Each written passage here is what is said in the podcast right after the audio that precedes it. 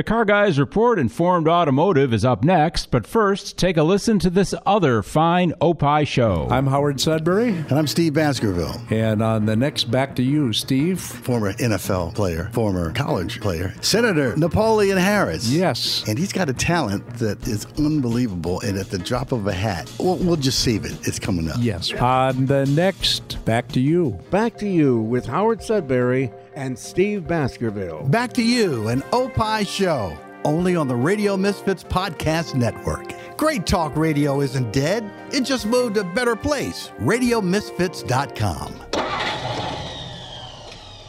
The following is a Tony Lasano podcast, an Opie show on the Radio Misfits Podcast Network. This is the Car Guys Report, Informed Automotive. Welcome to part two of our special episode with author, journalist, and producer Matt Avery. I'm Mark Vernon, along with uh, Lou Costabile. We're on the Car Guys Report, Informed Automotive, and uh, certainly glad to have you along. And Matt Avery is our special guest today. We've been having just a great conversation about uh, everything that Matt is up to as a uh, journalist, and author, and a multimedia producer. And uh, this is one of the things I think that we've all been looking forward to talking about is your work as an author. Uh, you had recently published you have recently published a book on Copo, Camaros I believe. And just so I know for myself, I think I know what it means, but I'm not positive. Talk about exactly what COPO stands for and what, what it is, and then talk about how you decided to write a book about it. So the first thing already is that um, it's not just limited to Camaros. Okay, and and I'm not, uh, and that's a common misconception, which is great because that means I'm saying there's a lot of need for clarity within the hobby. So at the at the highest level, COPO is a central office production order. Mm-hmm. so basically, it's paperwork. Yeah, um, and it's funny because when I say that, uh, I said that with some friends of ours. My wife and I had some friends over for dinner, and they, they said, "Oh, you, you, you wrote a book on paperwork?" Yeah, it's like eh, kind of. it's very special paperwork. Yeah. um, so the short version is is that um, Chevrolet had this paperwork, and th- from the research that I've done with the General Motors, um, uh, with their Heritage Center and some of the archivists there, the first signs of the paperwork start to show up right after World War II. Hmm. Um, and basically, it was a form for some kind of a, what we would call a special order today. Yeah. So obviously, back during that time in the uh, early 50s and, and, even into the late 50s, people weren't necessarily ordering the special order cars like they were today, but what it would be applied for is anything that deviated from Chevrolet's RPO ordering structure. So the RPO ordering structure is that when you would look at a window sticker of a car, it would tell you the grouping of options that the engineers deemed best and what they're mm-hmm. going to market. So yeah. if you were going to make any changes to that, you typically had to pull the salesman inside and say, "Hey, I want a, something different." And they say, "Okay, we can typically accommodate that, but we have to use this COPO paperwork." Mm-hmm. So, um, but I would, but. Mo- it, all through the the 50s, it wasn't for high performance stuff. It was typically for taxis. Um, it was for heavy duty trucks. Oh, okay, it was so for more of an industrial commercial purpose. It wasn't for guys hopping up Tri Five Chevys or um, like for um, fleets and things like that. Yeah, yeah. fleets. I mean, uh, some of the data that I found indicate that the uh, forest uh, police or f- kind of preserves are uh, throughout like Oregon and Washington State. They would order, you know, the government agency would order the, some of the vehicles um, for different per- applications. One of the ones that I remember seeing the paperwork for was for a uh, like a 56, 57 Chevy delivery van, but something without like with no back seat or something mm-hmm. like that. You know, you can think of like really nuanced application. You know, the guy says, "Hey, we you know we carry mulch on this." You know, they go down the Chevy dealership. Hey, can you you know delete the back seat? Sure. Or whatever the yeah. case was. Um, so then the question becomes well, how did that transition happen for it to be, you know, why why start doing performance? And it's really an interesting conversation because a lot of people are unaware that as the 1960s dawned, Chevrolet was in a very strange position in that they uh, were commanding such a large percentage of the market share that they had attracted government attention that were threatening to investigate with even greater threats of stepping in and breaking them up, wow. deeming them a monopoly. Wow. Um, and so it's interesting because, and then all through that time, you have an, a general uneasiness with car culture because of uh, racing being very unsafe. You have some very um, catastrophic catastrophic incidents, you know, with with uh, spectator and driver deaths. So the whole time you have this weird turmoil, uh, turmoil of you know uneasiness, and so the government starts to kind of think, you know, hey, maybe we should step in. Chevrolet doesn't want that naturally, so they take some initiatives to, to kind of cool their jets, show good faith to the government, say, hey, we're you know we're upstanding, we're respectable, you know, hey, you know, we're you know. So some of the ones that a lot of the enthusiasts know is that um, they issued a internal edict on not putting a engine bigger than 400 cubic inch in their pony car, which would be the Camaro, Okay. and their uh, intermediate size, Yeah. which would be the Chevelle. Um, the interesting thing about that is that both of those cars can readily accommodate big block over 400 cubic inch engines, and ironically, Chevrolet had had it through the 420, the Corvette's 427. So when the Camaro launches, uh, they do not put anything bigger than the 396, and there's a lot of demand for that. Um, but before we can kind of pick up that story, where the floodgates open, or where the needle is thread, rather, is uh, in Canonsburg, Pennsylvania, in 1965. In late 1965, with all this going on, with Chevrolet pulling out of racing, stopping funds to, to teams and whatnot, you have Don Yenko of Yenko Chevrolet in Canonsburg, Pennsylvania, and he actually starts off with a Corvair. A lot of people are unaware of that. That that is the first instance of a Chevrolet vehicle modified through the COPO processing for performance application. Wow. Okay. Now, before people rush out to start looking on Craigslist for a 427 equipped They're not out there. you're not going to find Yeah. them because one of the other myths and misconceptions is that it was only for the 427.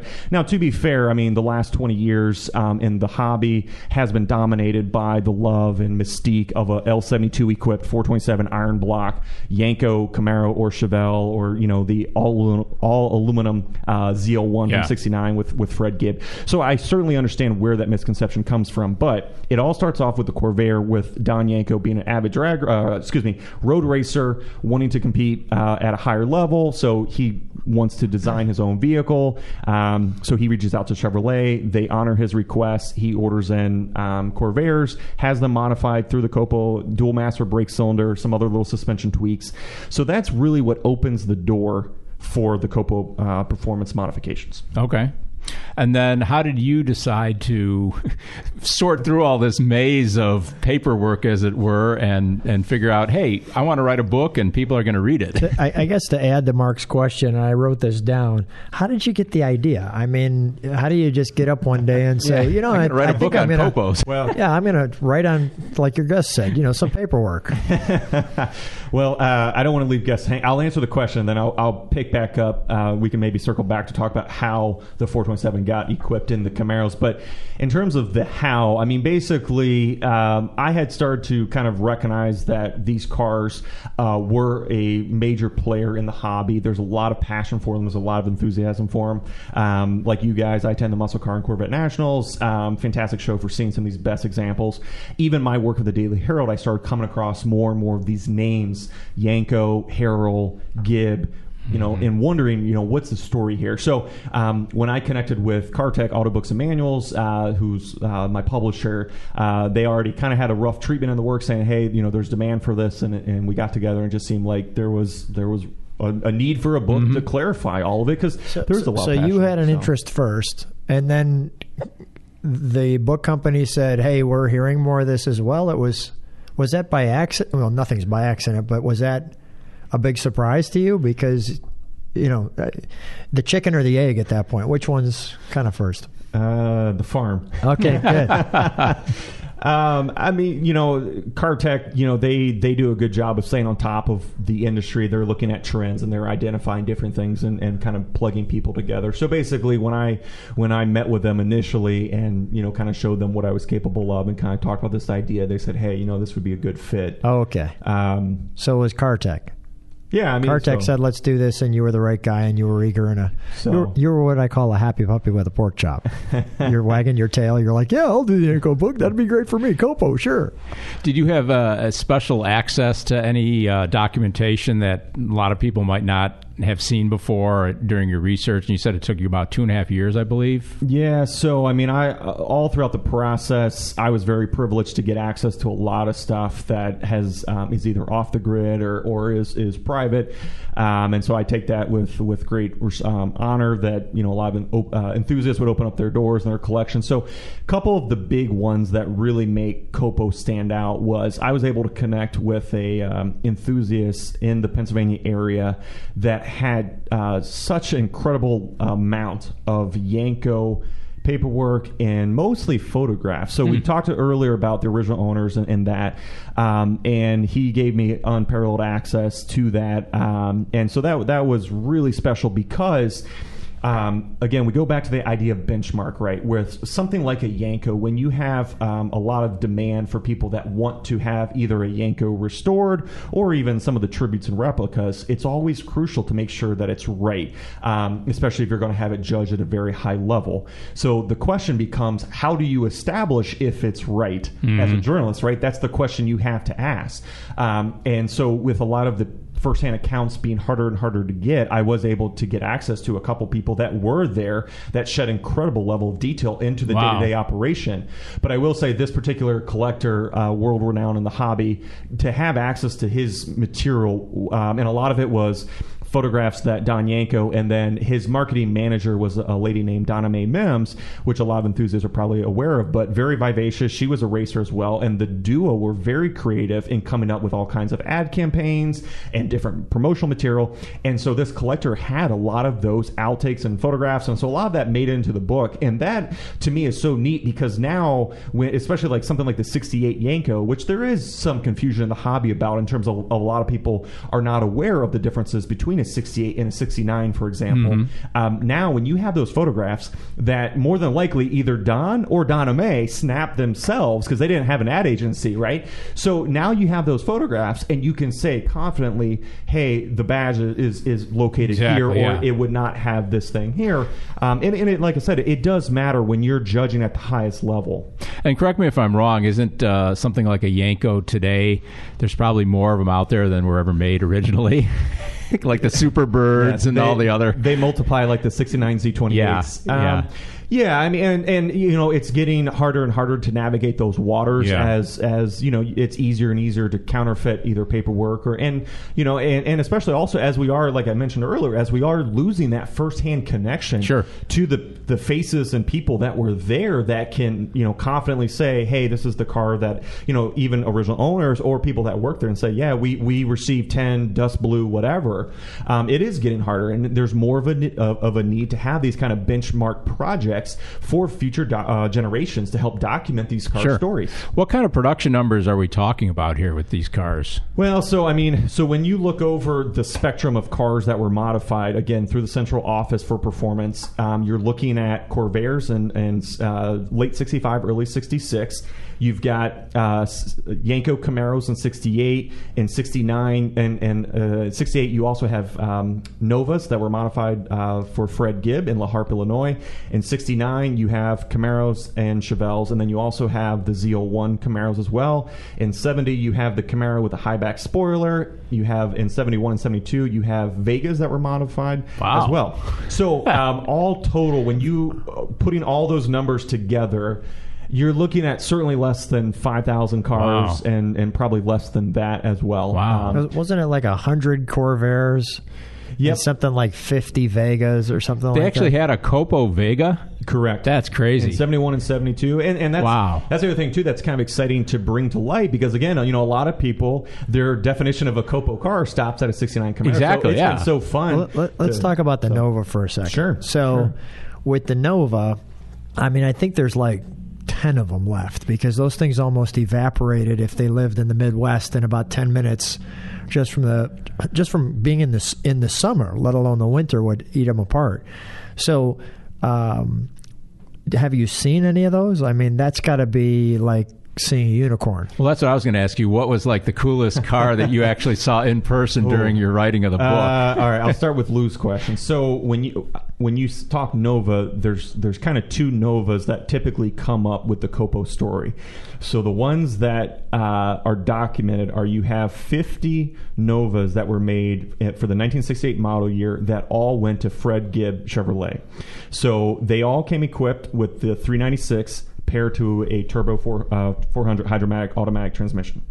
Um, and so that was specifically designed for an automatic drag racing class that that uh, Fred Gibb and also had some help with Dick Harrell wanted to dominate. The other, so I was able to, so there were 50 made. Are um, those the Deuce Coupes or something? no, no, so not yet. So, Okay, all right. um, that was the Beach Boys song, I Yeah. think. Lou, uh, the I'm going to back off the microphone and just let Matt talk. Go ahead. Uh, yeah, I don't know. Yeah, I don't, I'm not familiar with the Copo Deuce Coupe, but um, but uh, no. So those were actually those were kind of would slip under the radar. They did not have any markings on them, Lou. Um, typically, the ones that would be more easily identifiable would be ones that have been modified by Dick Harrell. So Dick Harrell, well-known drag racer during the time, Mr. Chevrolet. He was one of the ones that soldiered on even without support from Chevrolet. Um, he had his hand with a lot of these big players. He worked at Nickey for a while. He worked with Yenko for a while. Um, he had his own cars for a while that he was trying to, to build and distribute through dealer network. So he and Fred Gibb modified some of the cars, I should say, rather that Fred Gibb ordered of the 50 were sent to Dick's shop, and some of them did get 427 conversions. Those would be more identifiable to an enthusiast because Dick did have he didn't have the branding flair that Yenko did, but he did have a plaque that would go on the hood as well as inside on the center console that said uh, modified by Dick or by Harrell Performance um, or something like that. Um, so those are the 50. Again, I mean, if you're at a car show, they're very plain Jane. They have the steel wheels with the dog dish hubcaps. More than likely, if you didn't know it was a Copo, you would probably never know, just because it, it does have the 396 under hood and it's paired to an automatic transmission. You think, what's the big deal? But up until that point, Chevrolet had never paired a big block to a automatic transmission. This was their first foray into that. So the other Nova that you brought up is the 1970 Deuce, which I did forget. I failed to mention when I rattled off the cars earlier. Uh, in 1970, Yenko does order the 350 uh, cubic inch equipped Nova, but what he does is he plays a little game uh, because it was offered. Uh, he it was offered with the 350, but if I'm not mistaken, I believe it was the L48 uh, that was rated at like 210 horsepower, something like that. Um, he swaps it for the 350 LT1 from the Corvette, and so when the insurance agents would look it over, that's all they saw. so it was a neat little, and those are those are way more identifiable. They have the very kind of iconic um, hockey stripe that runs uh, along the side and flips over into the deck lid, and it says Deuce, and those are very cool. The other um, Nova that comes into the conversation is in '69. Yenko really wanted the trifecta of his uh, supercar offering. So he wanted to get the L72 Camaro, he wanted the L72 Chevelle, he got that. There's no indication that he got an L72 427 equipped Nova from the factory. So some of those cars are out there. I did profile one of the most well known one of the most well known ones.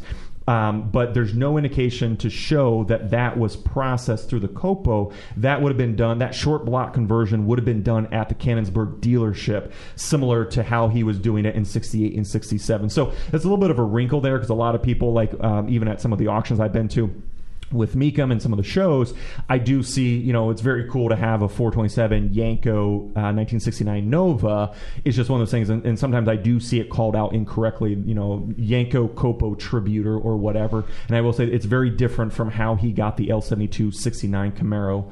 Uh, and, and we're talking with the 427 equipped Novas from Yenko, probably less than 15, probably less than 10 that were actually converted to 427 power.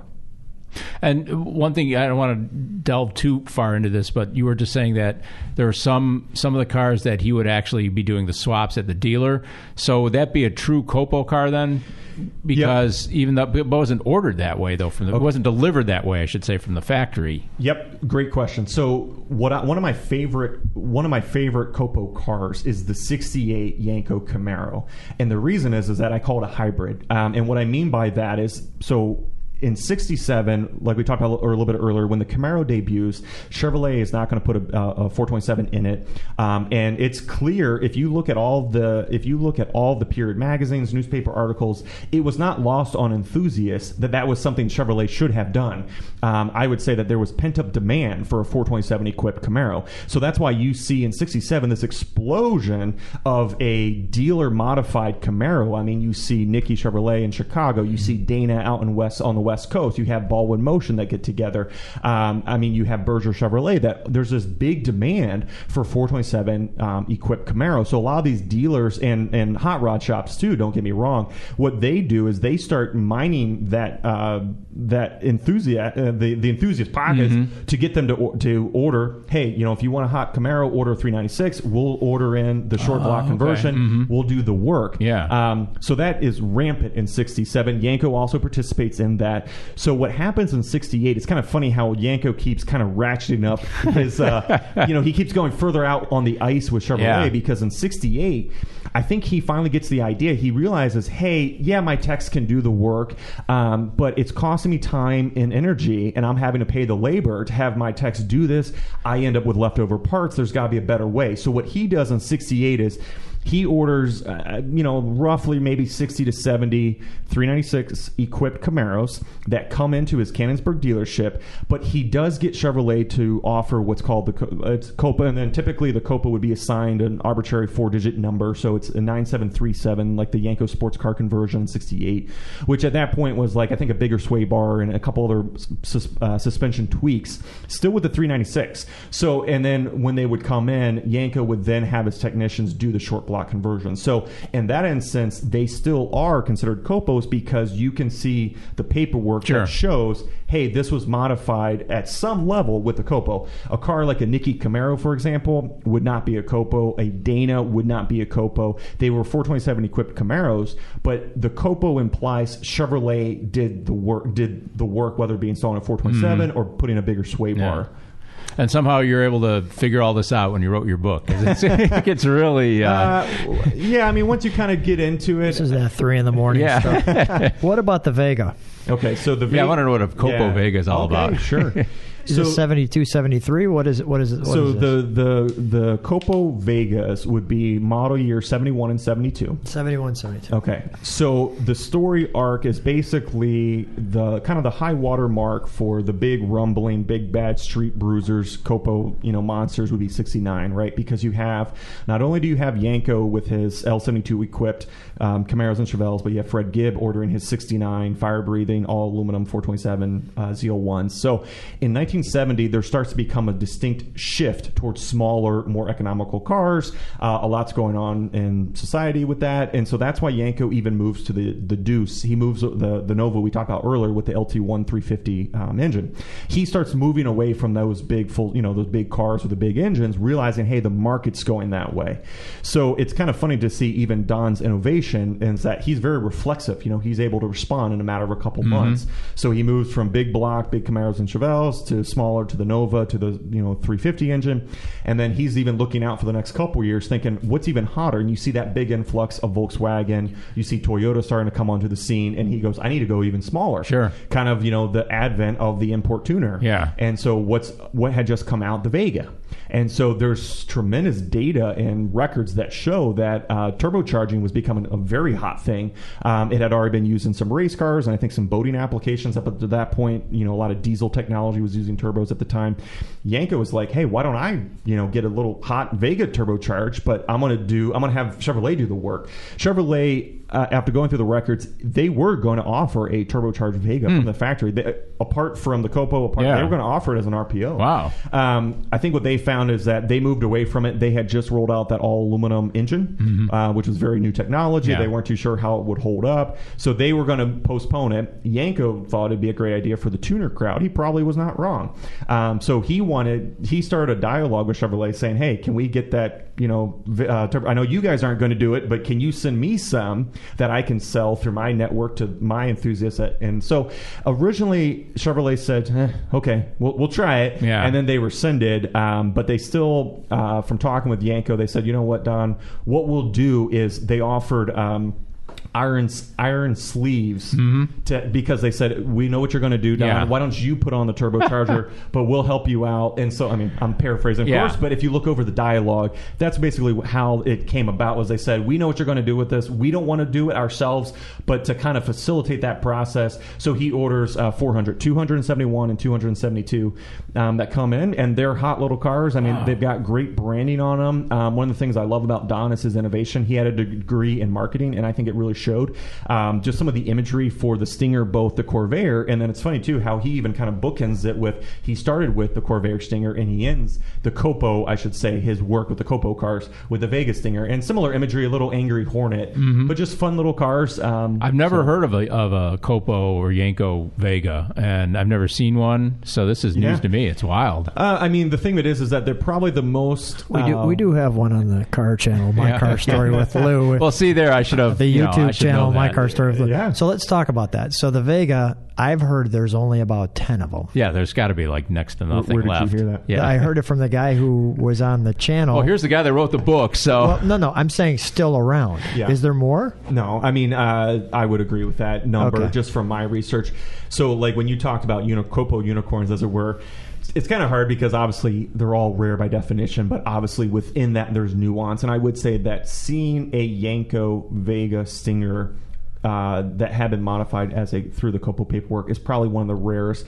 Um, yeah, the records and numbers that I've had access to indicate there's less than ten.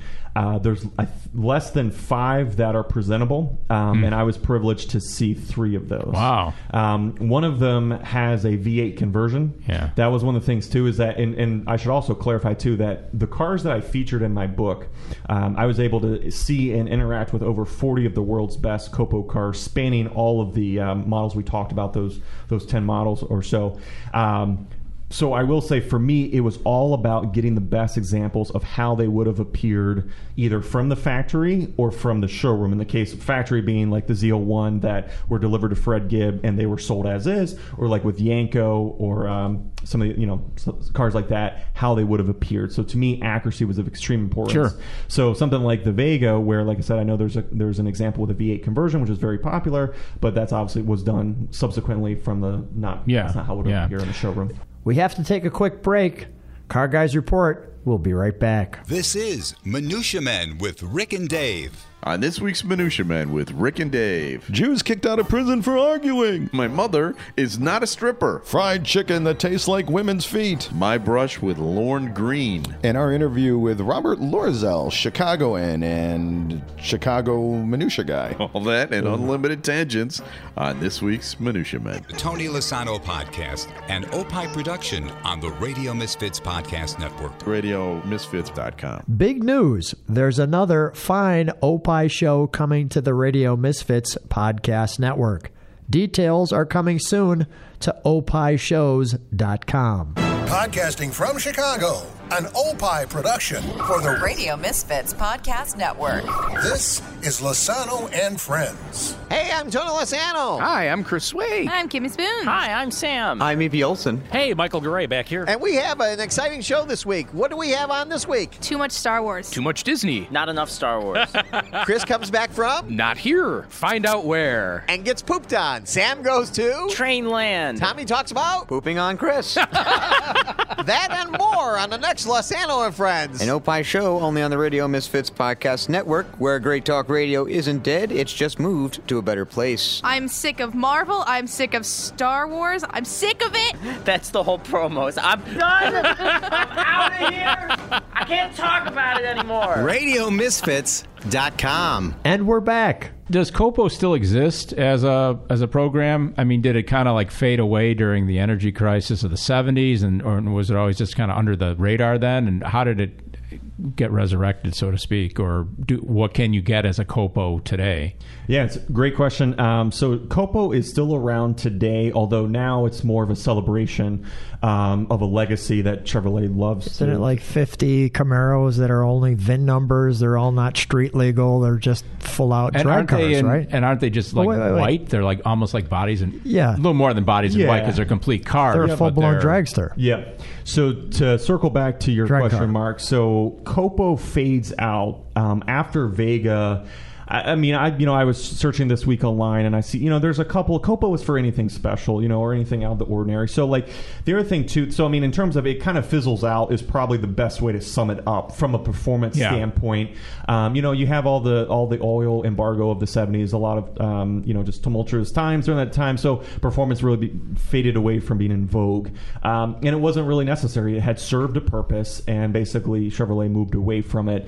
Um, it's also important to note in terms of even during the high watermark period of Copo that um, during that time, you could still get a Camaro as a Copo, but it would typically be applied for like something like a paint swap. Mhm. Um, and so that's typically where over the last couple of years, I get I get that so much where people say, "Oh, I have a Copo Camaro." Okay, cool. What year? Just to make sure they're even in the right ballpark. Yeah. They don't say like '84 or something, you know. But when they say, "Oh, a '69," and then I always say, "Is an L72," and they say, "Oh no, why would it be?" You know, it's a Verdoro green, Oh, okay, whatever, yeah. and, and that's fine. And I'm not taking away from that, but I'm just saying, um, Copo kind of. That's why I think there's a lot of confusion out there because you do see it often, and because of the because of the performance legacy, now there there is a celebration of it, even if it's something just cosmetic, like a, a you know putting a Pontiac color on a Chevrolet, which they would do all through the '60s. That's probably more typical of how Copo would have been used, or how Chevrolet would have preferred it to be used. Rather, was for something more mundane, Sure. not Mhm. performance. That's more backdoor.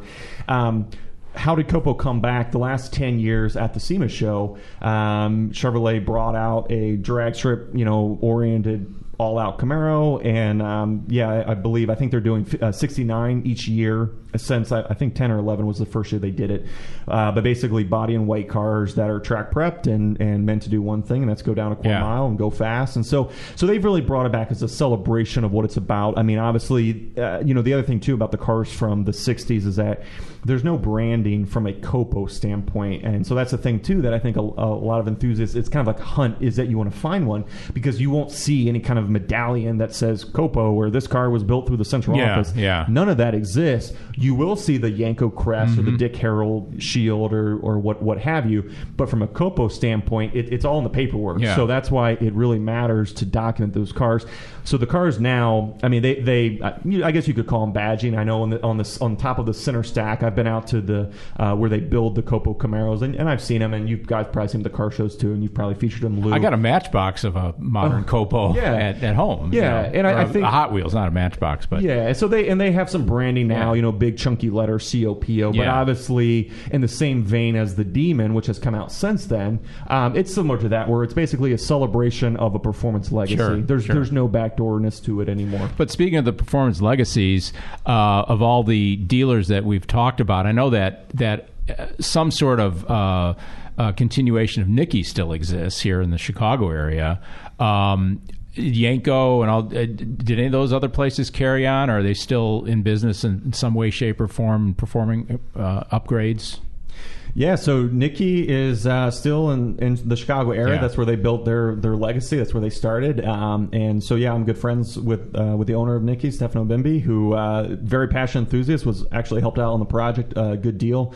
Um, talking, documenting the the Nickey story. So. Um, I know they've been around, I think, for the last 10 years, Yeah. building high performance Camaros and other cars out of their facility. Their cars are, are very cool. And Their I- cars are awesome. I got behind one a couple months ago, uh, on, actually on the way to the studio here, and it was a, a late model um, uh, Nickey Camaro, and I don't know all that it had, but it was obviously lowered. It sounded awesome. it was just, it was, you know, it was, it was very cool. Yeah, and, uh, and I know I love their their logo, the backwards N or the backwards K, K. or what? Yeah, the K. Yeah, it's totally cool. Yeah, and um, so there's they're still around and pumping out high performance Camaros and, and other cars. Um, in terms of who else is out there, Yenko, um, they are around. Um, they're now being built out of a New Jersey facility Okay. as well, um, but they've been around the last uh, handful of years. Um, I know they kind of made a big splash putting out a thousand horsepower Camaro. I had the chance um, in the last couple of weeks to photograph two of them um, in the Chicago suburbs here, and, and just absolute monsters. You you hear them start up and they rumble, and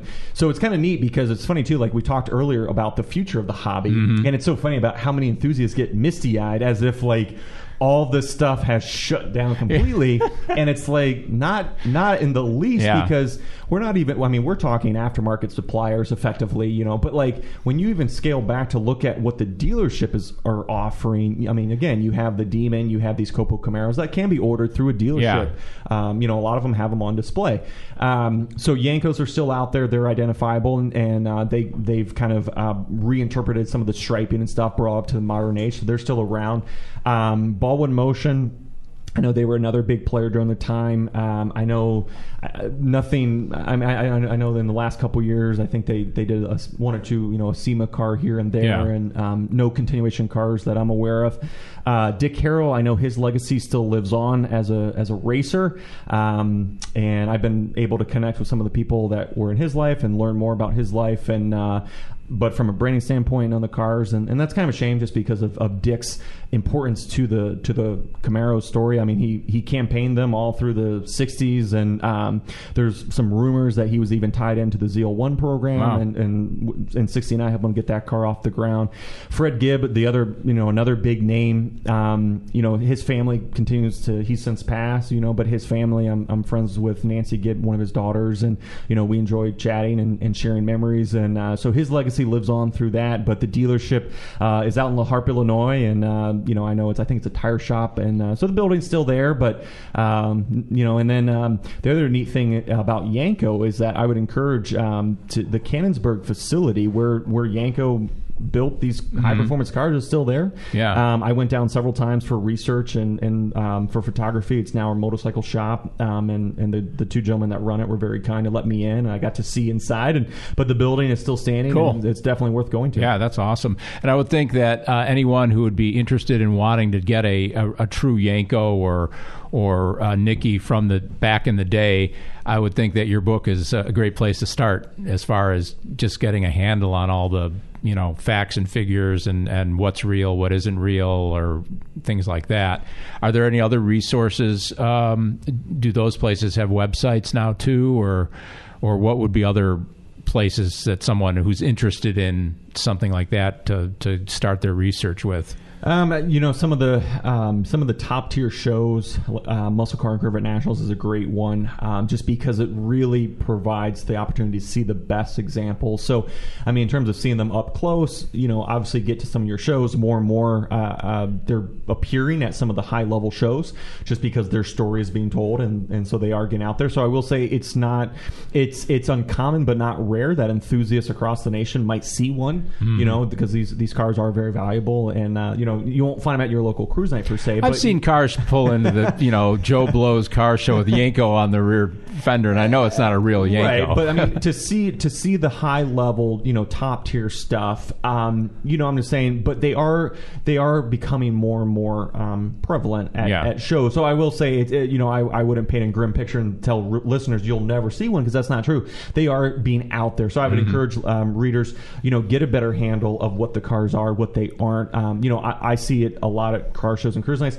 People love the legacy of Sure. these dealers and of these personalities, and I they think it's awesome. Yeah. that. You know, I was, um, and so it's just one of those things that I, I you know, and I, to me, it doesn't offend me, you know, as a journalist having, you know, documented the story. I love talking to the people because the passion is real, you know, and very often they're very quick to say, oh, you know, the car wasn't sold, but I just, I love the story of Yenko, so I want to put the stripes on my six cylinder Nova. Yeah. Um, you know, and they're not trying to fool anyone. And, and so to me, it's like that's a great way to keep that legacy alive um, is through that. Um, and so, uh, so I would say, you know, get out, talk to the people, you know, and try to find out, you know, you know, I'd encourage, you know, listeners get a copy of the book, read through it. It'll give you a good handle, like you said, on kind of what is and what isn't, so that when you do to go to a car show, you can identify um, and kind of filter out, okay, hey, that's obviously some kind of tribute or re- recreation. Hey, that looks that has the right marks. I might want to find out more about that. And um, just so uh, listeners know the exact title of your book and where you can get it, is it available on Amazon?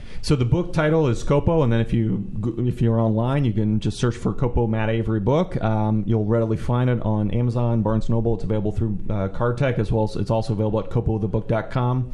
Um, that those books have come from me. So if, if listeners uh, purchase it through copothebook.com, I do autograph it before Cool. it's mailed out if that's of value. And then you're going to actually have to get your autograph pen um, recharged because you've got another book in the works too. Tell us about that. I do. So, really exciting follow up project. Um, no rest for the weary. I hit the ground running um, about a month after um, completing the, the Copo book, is uh, telling the story of all generation high performance Camaros uh, throughout all, all generations. Wow. So, so much more robust project, um, a lot more cars to cover, um, and just really excited to bring. One of the things I love doing is thoroughly researching a project and bringing to light the most comprehensive journalistic body of work on that subject matter. So, similar to how Copo is, uh, you know, kind of represents that, that that's the most complete body of work on those cars.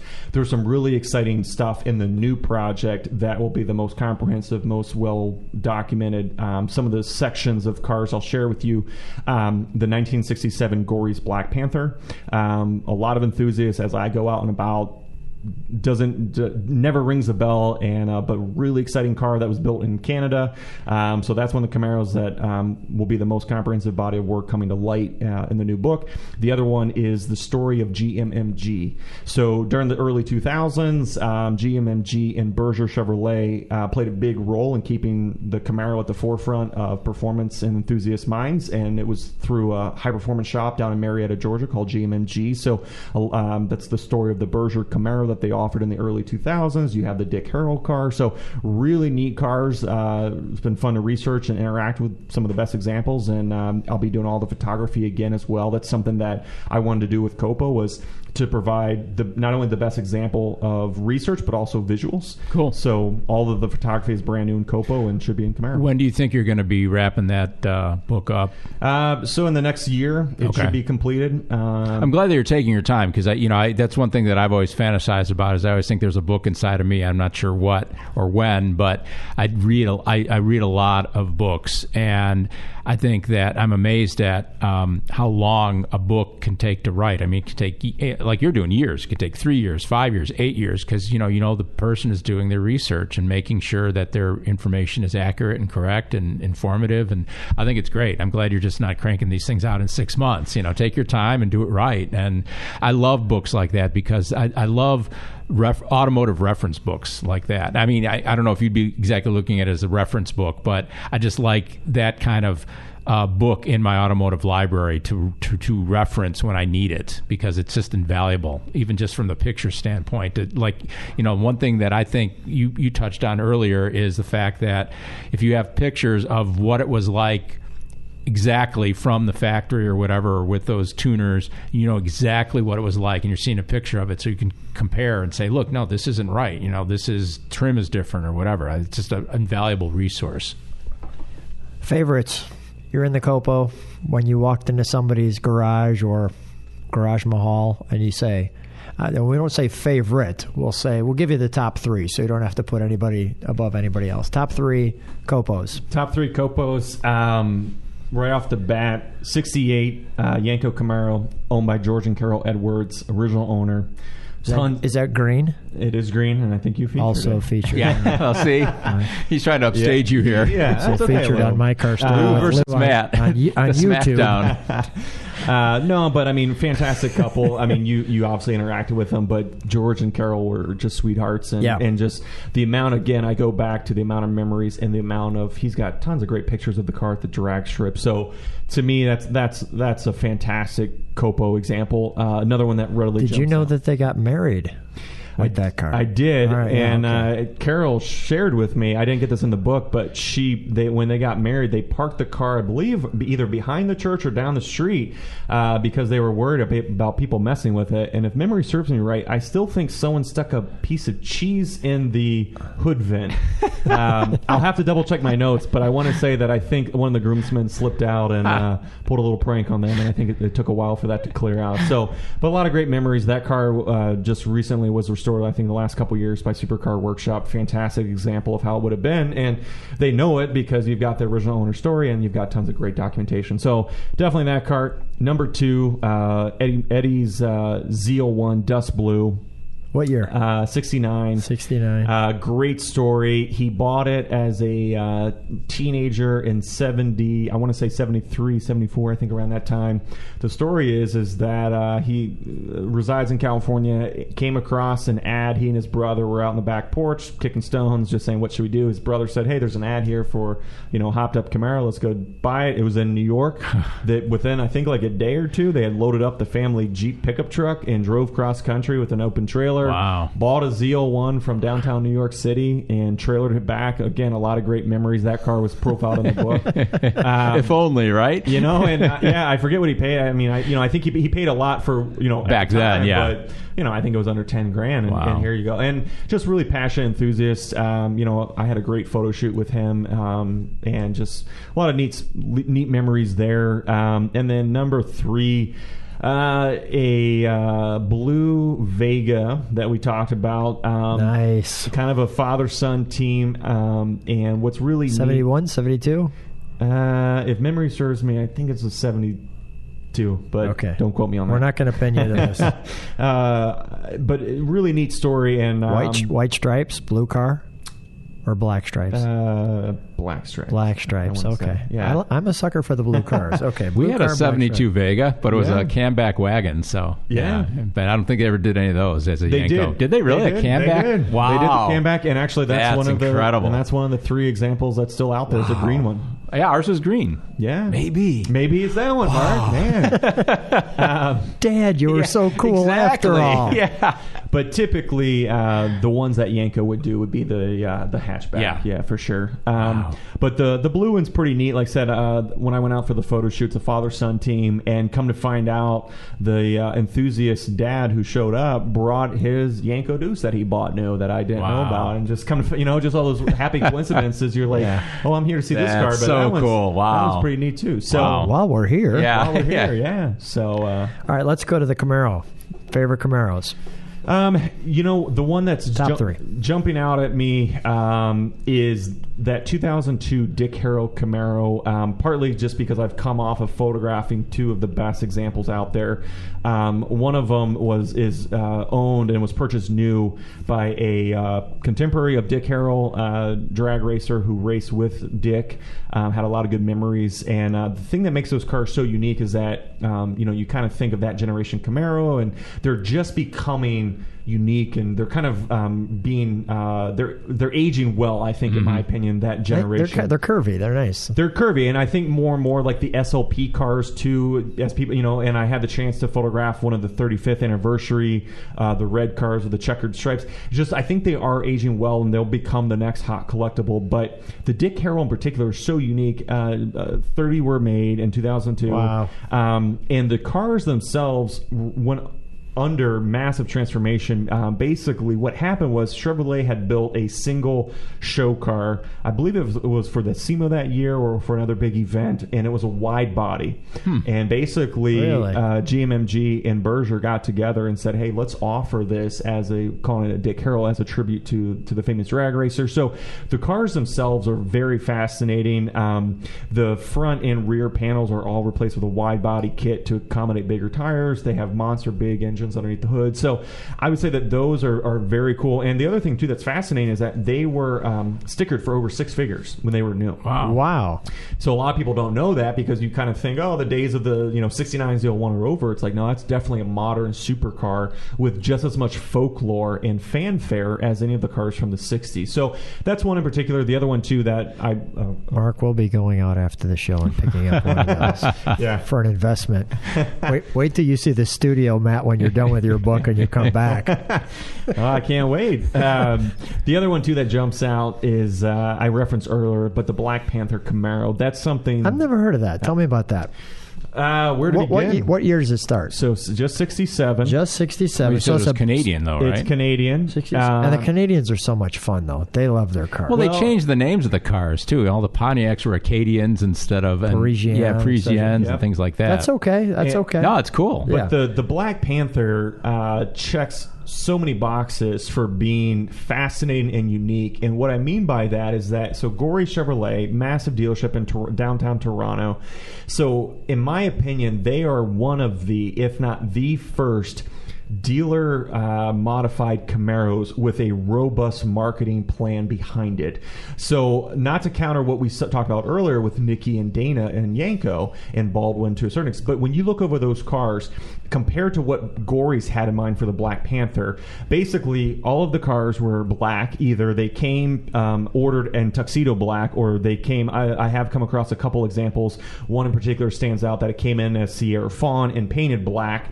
It received a gold header band, similar to what the pace car would have got, and then um, it received badging that said Black Panther, and it was all a marketing Where was initiative. it? Where's the Black Panthers on the fenders or is it on the tail? Uh, so you you would see it on the, uh, the uh, ahead of the front wheel in the factory position where uh, the SS would go. okay, sure. Um, the the And header, it said Black Panther. it said Black Panther. Wow. Um, and it would have received five spoke uh, wheels. Um, and then, but what's it, the fascinating thing about it is that Gorries. I was- never even heard of this Yeah, car. Mark, well, I I'm know. curious. I know. I don't know.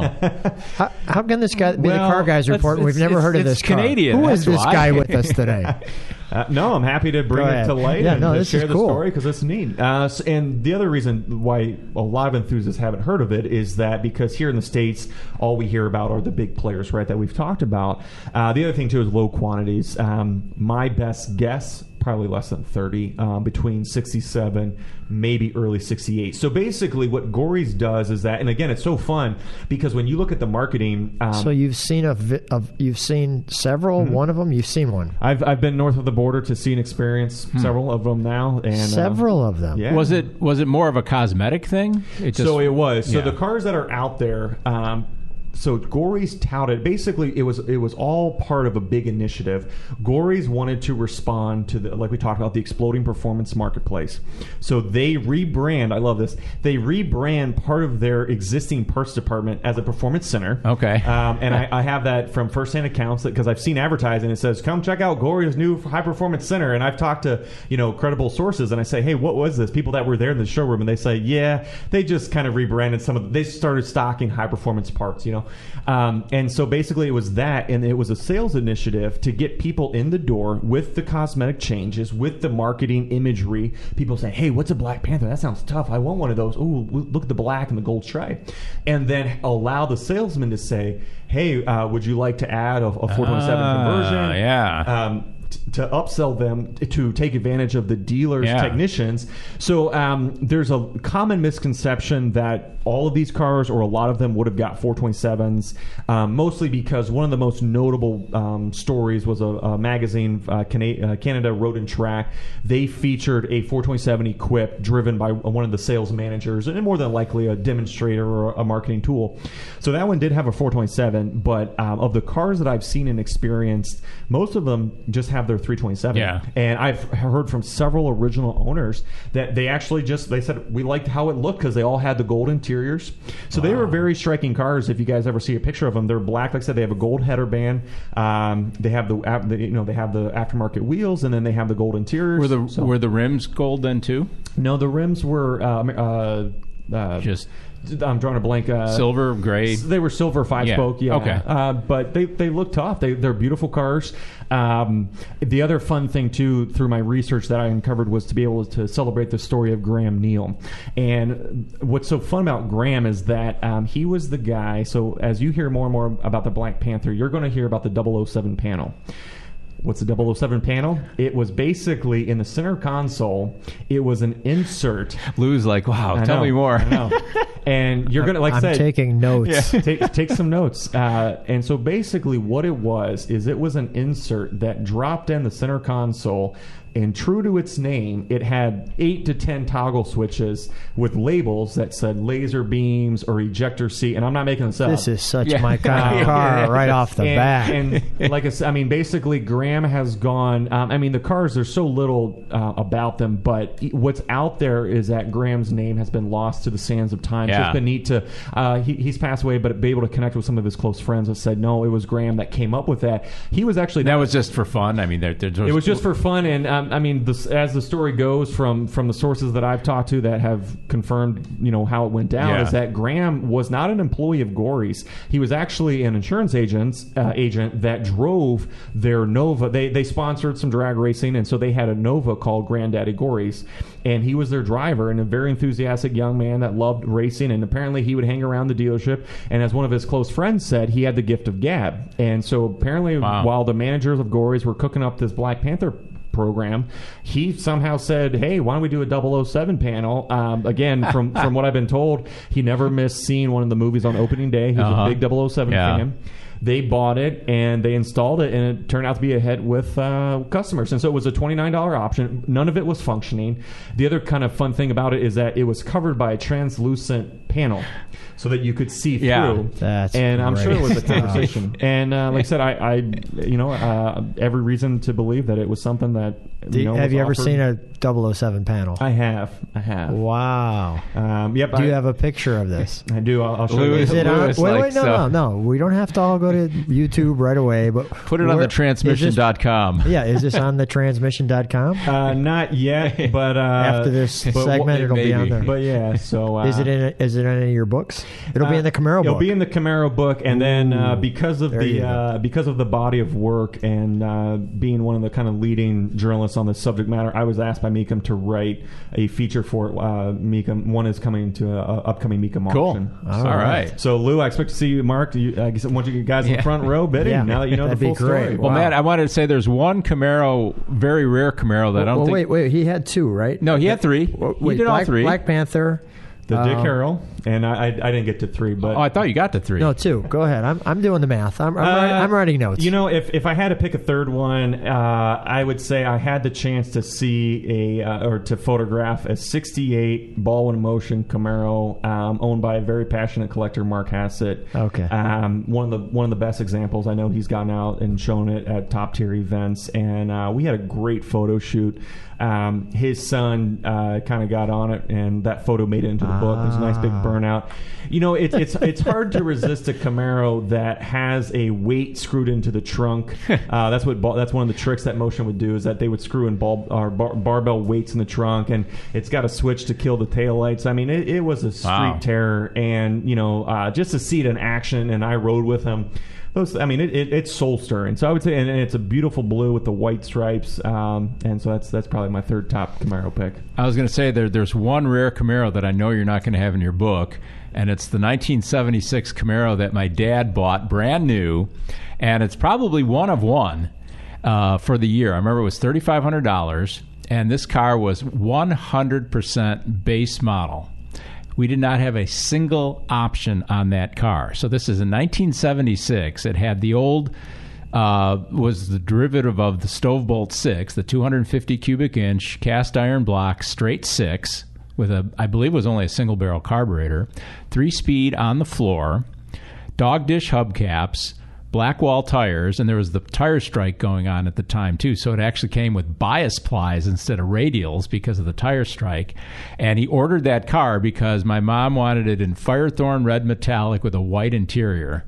And like I said, there was no no radio, nothing. I mean, just total stock, total base, base, base, and it, it had to be like I always say to everyone that that be only, had to be the only base model Camaro that was ordered in 1976. I mean, where's that car today?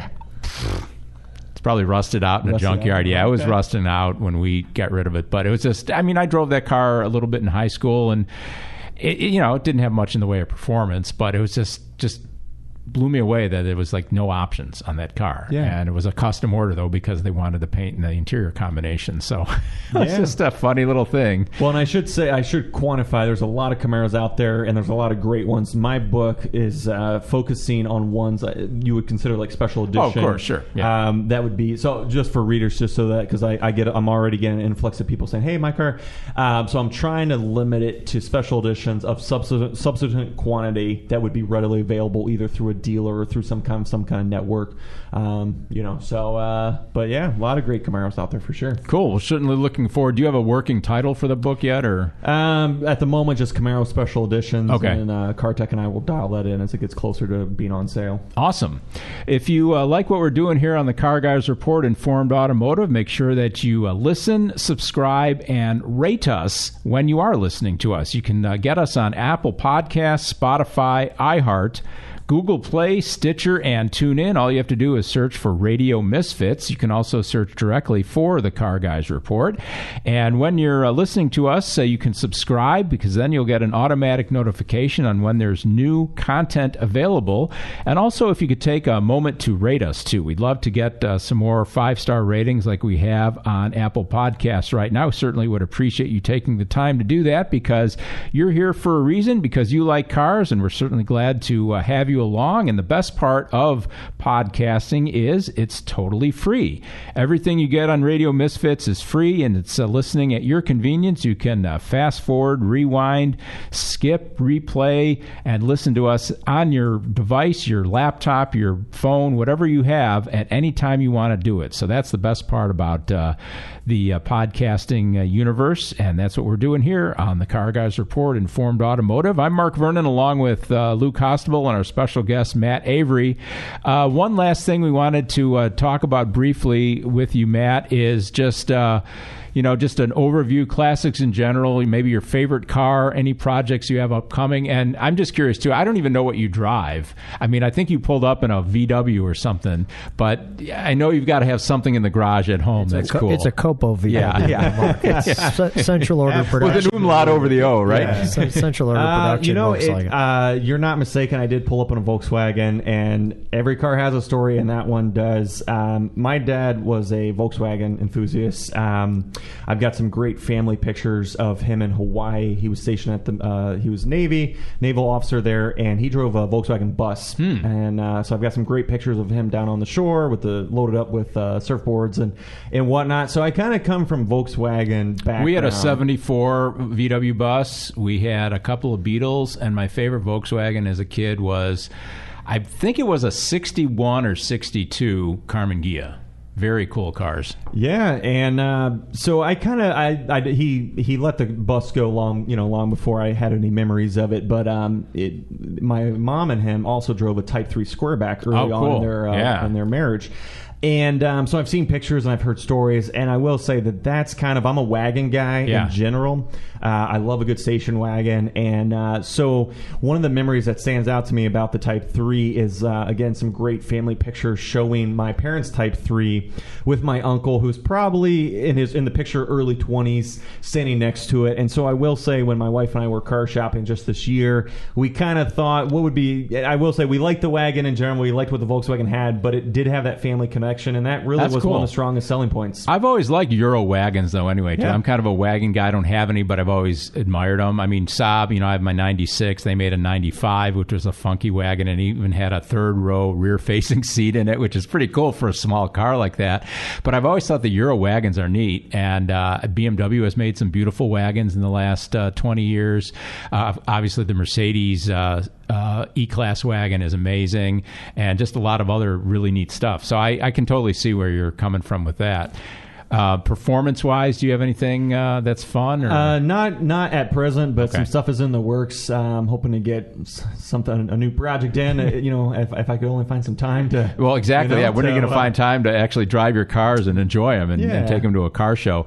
Um, do you have any feelings on? Um, I know that we we touched on this briefly. Cars that might be starting to get hot in the market. Or things that are cooling off, because I, I know in a recent episode, Lou and I were, we had a segment on cars that were cooling off in the market, and most of them were a lot of like uh, 60s, 70s luxury cars, which I think are great buys right now. One of them was the Lincoln Mark III, which is a great car and uh, fantastic car, but it's losing a little bit of interest right now. But what do you think might be hot and upcoming or cooling off or whatever? Your just quick thoughts on that. I had the chance um, earlier this year at one of the Mecum auctions to talk to a father son team out Texas that had brought, I believe it was eight Ford SVT Lightnings. Wow. Um, and so, like, just chatting with them and seeing they're seeking out the best examples of those and stuff. Um, to me, and they all did very well. Um, so I could see that that I think that slice of performance trucks. Mhm. They also right next to them they had brought out several several examples of Chevy's SS 454 trucks. Oh, yeah. that came Mhm. out I think a couple years Yeah. before that. Um, and it's funny because I've started to, uh, to notice a trend of seeing more of those come to auction. So I think some of that early 2000s, it's not crazy to see that. The other one too that I see more and more are the Fox body. Oh yeah, I know Fox bodies are, are Uh, coming up. Yeah. Yep, the the SVT, and then a little bit later the Cobra R's in particular. Mhm. Those are going to become real hot. I mean, you know, we're really moving past the cars of the '80s. I Yeah. mean, you know, it's one of those things. You know, I think it's kind of like everyone kept saying, "Oh, we got to get ready for the cars of the '80s." It's like they already came, and they're already people love them, and now we're moving on to what's Mhm. next. So, I mean, like the Buick, you know, G, uh, GSX and GNXs. You know, I'm saying like those are already well established in the hobby. The next wave will be the early 2000s, some of Ford's modular motor stuff. Um, I think also more and more I'm seeing some of the uh, the BMW, um, some of their early M stuff is Mhm. becoming Oh, yeah, hot. sure, yeah. You know, it's always had a core demand, but I think more and more as BMW and Mercedes also develop their AMG and M program even more, people are becoming more aware of the heritage that it's not just something new. Um, so those are certainly going to become you know more and more popular. Um, going back to the trucks, I mean, even non-performance trucks, I see more and more of just you know because you know the old adage, you know, because they were meant for work, they weren't preserved. So Yeah. when you see a bone stock '78, you know, whatever, Oh, yeah, that's hot. It's rare, even with a six yeah. cylinder. You know, Yeah. it's like to see one that's not all banged up. So Yeah. so those are always hot. Um, Even like a lot of the early SUVs too, like the the Blazers and the Ram Chargers. A- Again, if you get them in, in, in good condition, they're rare because people didn't hang on to them. And obviously, like the the Jeep. Uh, uh, the fancy ones, the Grand Cherokees, are have always been strong, but but you're seeing the Blazers and, and the Broncos, and then they're going to re you know have a new Bronco coming out, so I think that'll help the older Broncos. I mean, the old Broncos from the '60s are always hot, but then the we're talking about the '70s and early 80s Broncos. I think those probably be heating up a little bit as well. Well, and even newer than that too, Mark, is that um, I've done several stories that have resonated very well with readers on the Typhoon. Um, Yeah. And the Cyclone, Yeah. uh, both of those, you know, companion vehicles, they are very hot with you know younger generations because And at a recent uh, Supercar Saturday, I don't know if you were there or not because I didn't see you. There was four Typhoons parked next Yeah. to each other. So I mean, that's amazing. I guess there are not that many of them around. No, I mean, and, and just you know, unique vehicles that resonate and Yeah. speak to an audience, and I think it's great. You know, I, I had a chance to interview the owner of one, and just to hear their passion and, and how they love it, and, and how it hauls their family, as well as being something unique and has the body Sure. kit and yeah. the performance. Yeah. Um, I know Lou likes the Little Red. Was it the Little Red Express? Yeah.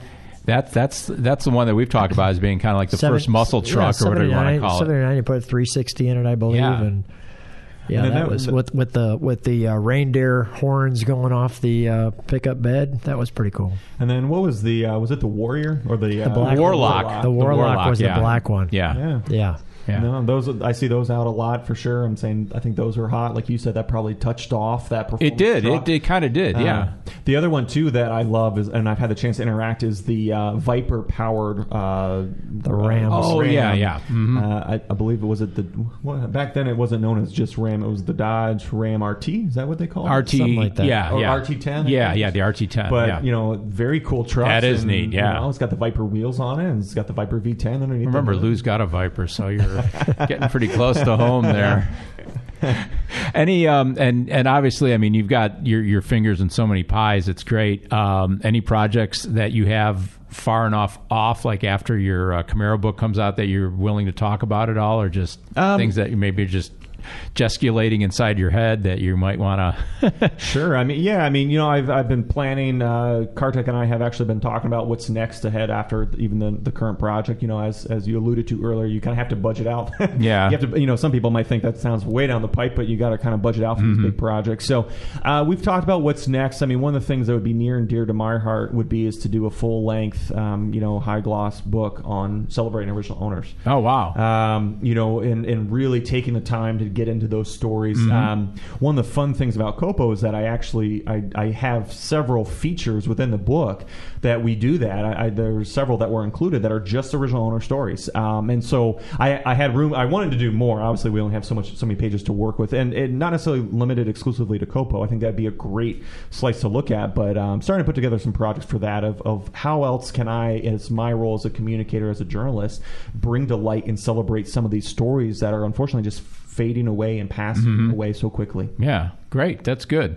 Lou, do you have uh, anything to talk about as far as my car story? Do you want to quiz Matt on uh, the top On three? the top three. Well, I, I, I'm going to tweak it a little bit, only because we've got Matt here today. Usually, we would go through Matt, where I would pick three It's cars. going to be all copos. I'm okay with that. Specifically generated of the amount of views on my channel, so it's not an overall. But but I'm going to switch that. We're not going to do that today. So we'll keep it on the theme. So. Um, what happens if people go to YouTube and they punch in my car story with Lou? What else should they punch in? The 68 Yenko, if they put that in, they'll see George, George and Carol's story. You talked about the green Camaro. Uh, that's a good one. There's also a, a, a 72 Yenko uh, Vega that's on there, which is uh, interesting, unique. And the funny story about that is the guy says, Well, I had a Chevelle and I had a Nova. And I couldn't find the Vega, so he, so that was that was because when I go to the car show, like for, we talked about the muscle car and Corvette National, which is where both of these cars were featured. So, and I'm walking through the thing. Two things have to happen. Number one, the owner has to be near it. You know, usually opened up a trunk or opened up and polishing something, and I get the chance to know that that's the owner because just not everybody's going to be walking up taking it. But the second thing is it has to have either the wow factor, which is what George and Carol's car had. It was a green 427 you know, beautiful example of a Camaro. So that was the wow factor, and the Vega was more the what, the what factor, where you go, well, what is, you know, your Black Panther Camaro would be in the what, what, what is that tag on the front? There's supposed to be an RS up there.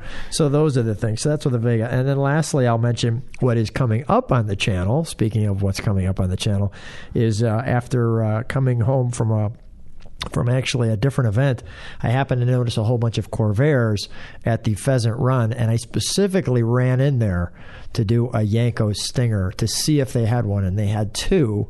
So we got that to you know the, start up and sound off, and uh, that one I think came out of Nebraska. So stay tuned to my car story with Lou on YouTube, and that Yenko Stinger will be up in the next couple of months. So Cool. that'll, that'll Look- be fun. Looking forward to that. Yeah. Coming up on the next episode of the Car Guys Report, we'll have another fun automotive list to discuss, and also the cool story of an around the world Austin. That is uh, coming up on the uh, next episode of the Car Guys Report. We've been talking uh, today with uh, Matt Avery, journalist, author, multimedia producer, and just all around great car guy. Uh, Matt, just wanted to thank you once again for uh, taking time out of your busy schedule to have, which uh, w- w- was a just a great conversation with Lou and I here today. I certainly appreciate.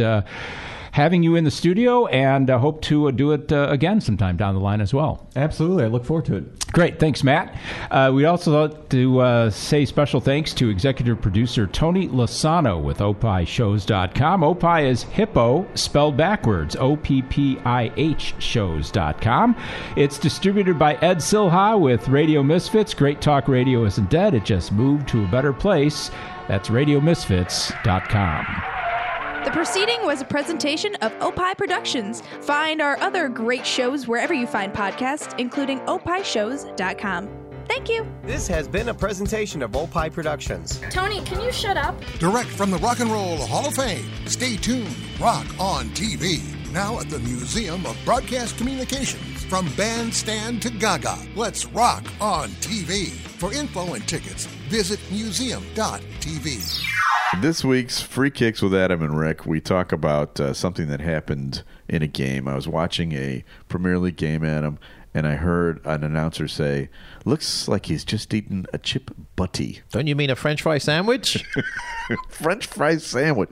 Well, that's just one of the discussions. We like to talk about what's happening in the English Premier League, and along the way, Adam also tells us the strange customs of the English. Uh, all that on this week's Free Kicks with Adam and Rick. Hey guys, this week on And Friends, we sell out to Big Tobacco. That's right. And we talk about Bigfoot being stolen in Florida. Again. Again. And I have a special sex story in our sex box that's for Tommy. Just for me. Just for you. All this and more on And Friends. Woo. An Opie show only on the Radio Misfits Podcast Network, where Great Talk Radio isn't dead, it's just moved to a better place. It's RadioMisfits.com.